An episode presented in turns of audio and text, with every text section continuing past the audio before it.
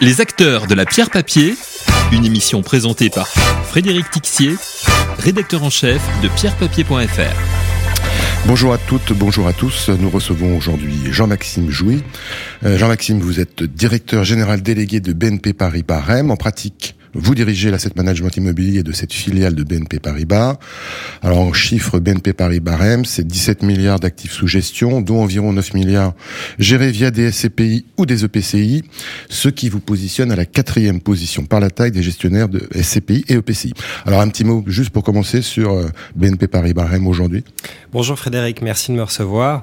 Je voudrais ajouter que BNP Paribas REM, c'est l'un des spécialistes de la gestion d'actifs immobiliers euh, qui a la plus longue expérience sur le marché. La société fêtera ses 60 ans euh, l'an prochain et elle est intégrée au sein du groupe immobilier BNP Paribas Real Estate qui lui est centenaire cette année.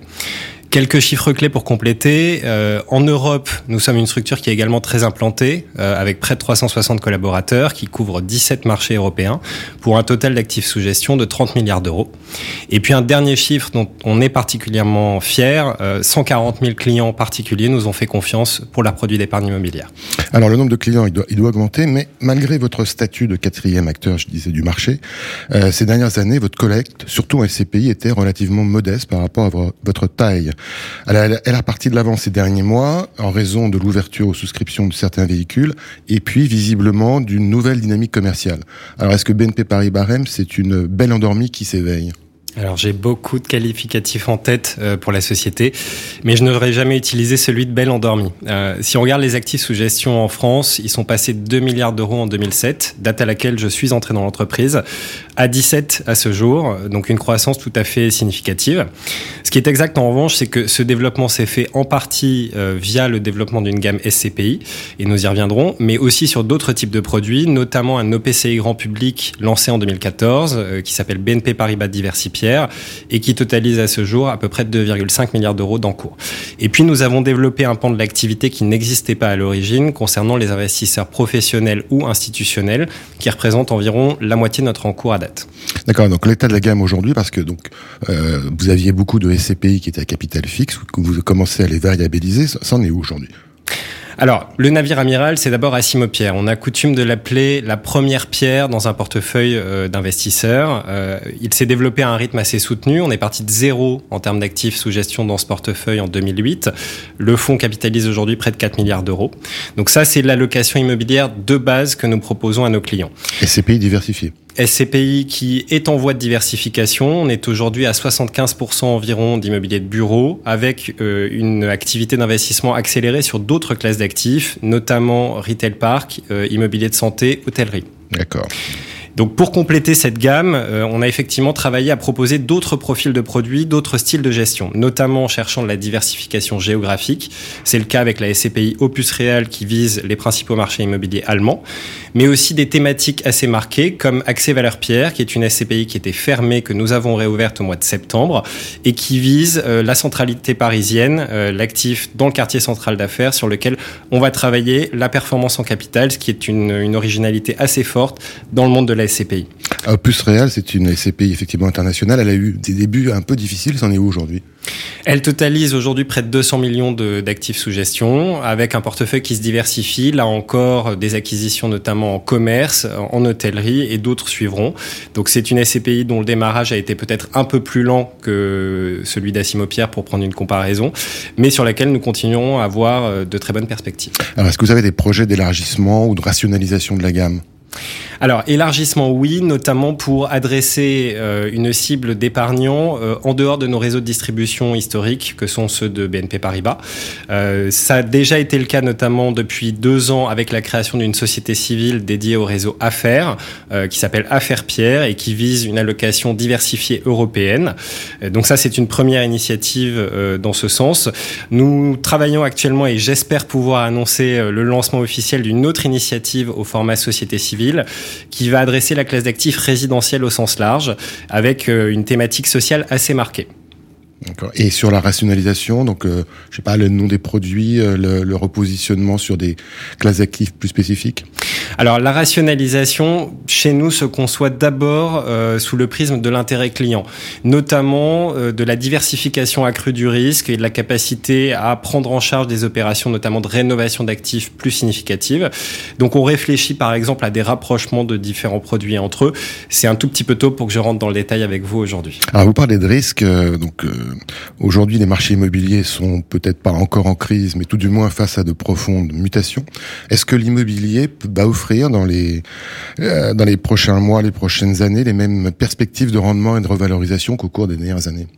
Alors vous me posez une question qui est très générique. Euh, J'ai envie de vous répondre par le particularisme. La beauté de l'immobilier, c'est son caractère unique, non fongible.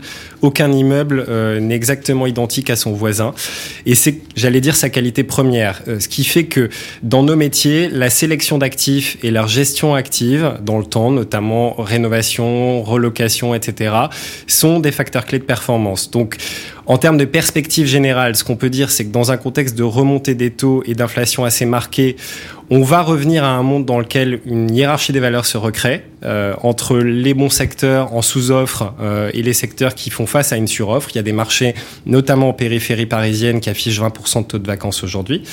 En revanche, sur des secteurs très centraux, par exemple, on constate aussi une telle rareté, en particulier pour des actifs aux meilleurs standards techniques, que les valeurs locatives progressent énormément. Et ce phénomène d'évolution des valeurs locatives et d'indexation des loyers sur les baux en place vient en tout cas atténuer, voire gommer dans un, dans un certain nombre de cas, euh, des effets de baisse des valeurs euh, qui sont induites par les hausses des taux euh, de financement. D'accord, donc la hiérarchie des taux et des rendements va se remettre en place progressivement. Il y a une autre contrainte qui pèse sur l'immobilier, c'est la contrainte climatique, ESG au sens large. Quel impact sur les rendements pour vous et comment BNP Paris-Barème s'y est-elle préparée? Alors, L'enjeu ESG est très clairement identifié par la société depuis plus d'une dizaine d'années. La société a signé les PRI par exemple en 2011. Nous avons travaillé ces dernières années à une démarche de labellisation complète de notre gamme grand public ouverte euh, à la collecte primaire. Nous avons démarré avec le PCI grand public BNP Paribas Diversipierre et toutes les autres SCPI ouvertes au marché primaire ont suivi, ainsi que la SC Affaires Pierre dont, dont je vous parlais. On a décidé en fait euh, d'utiliser ce changement de paradigme comme une opportunité. Le label ISR notamment nous donne un cadre euh, qui nous permet de phaser le travail dans le temps, de fixer très clairement les objectifs à atteindre en termes d'amélioration. En particulier, on pense à la composante euh, énergie, émission carbone, qui est absolument clé. Et ce que ce dont nous étions persuadés il y a déjà dix ans se vérifie aujourd'hui, c'est-à-dire que cette, cette approche ESG est un vecteur de performance absolument fondamental. On commence à voir des statistiques en immobilier d'entreprise, mais aussi en résidentiel, qui montre qu'il y a une très forte corrélation entre les niveaux de valeur locative ou les niveaux de prix euh, et finalement les qualités intrinsèques euh, environnementales des actifs qu'on propose au marché. Donc c'est un levier de performance, j'allais dire c'est aussi un passage obligé euh, pour tenir compte du monde dans lequel on vit d'une part, mais aussi de l'attractivité de nos actifs pour les occupants locataires, puisque notre métier c'est sélectionner les bons actifs et mettre à disposition des surfaces et des services à occupants occupants. Leurs attentes ont radicalement changé probablement depuis 3-4 ans. Le Covid a accéléré cette tendance. Et globalement, aujourd'hui, sur un fonds comme Accès Valeur Pierre, qui illustre très bien cette approche, on surperforme chaque fois qu'on a pu inventer ou réinventer un actif immobilier en partant du fondamental qui est sa localisation historique dans le QCA qui peut être tout à fait attractive. Mais le gros objectif aujourd'hui, c'est de trouver, comme d'habitude, des locataires. Alors, en termes de secteur, parce que vous avez dit qu'aujourd'hui, euh, la spécialisation redevenait un critère important. Vous avez parlé du résidentiel euh, sur ce projet de lancement de, de nouvelles unités de compte. Euh, c'est quoi les secteurs que vous préférez aujourd'hui?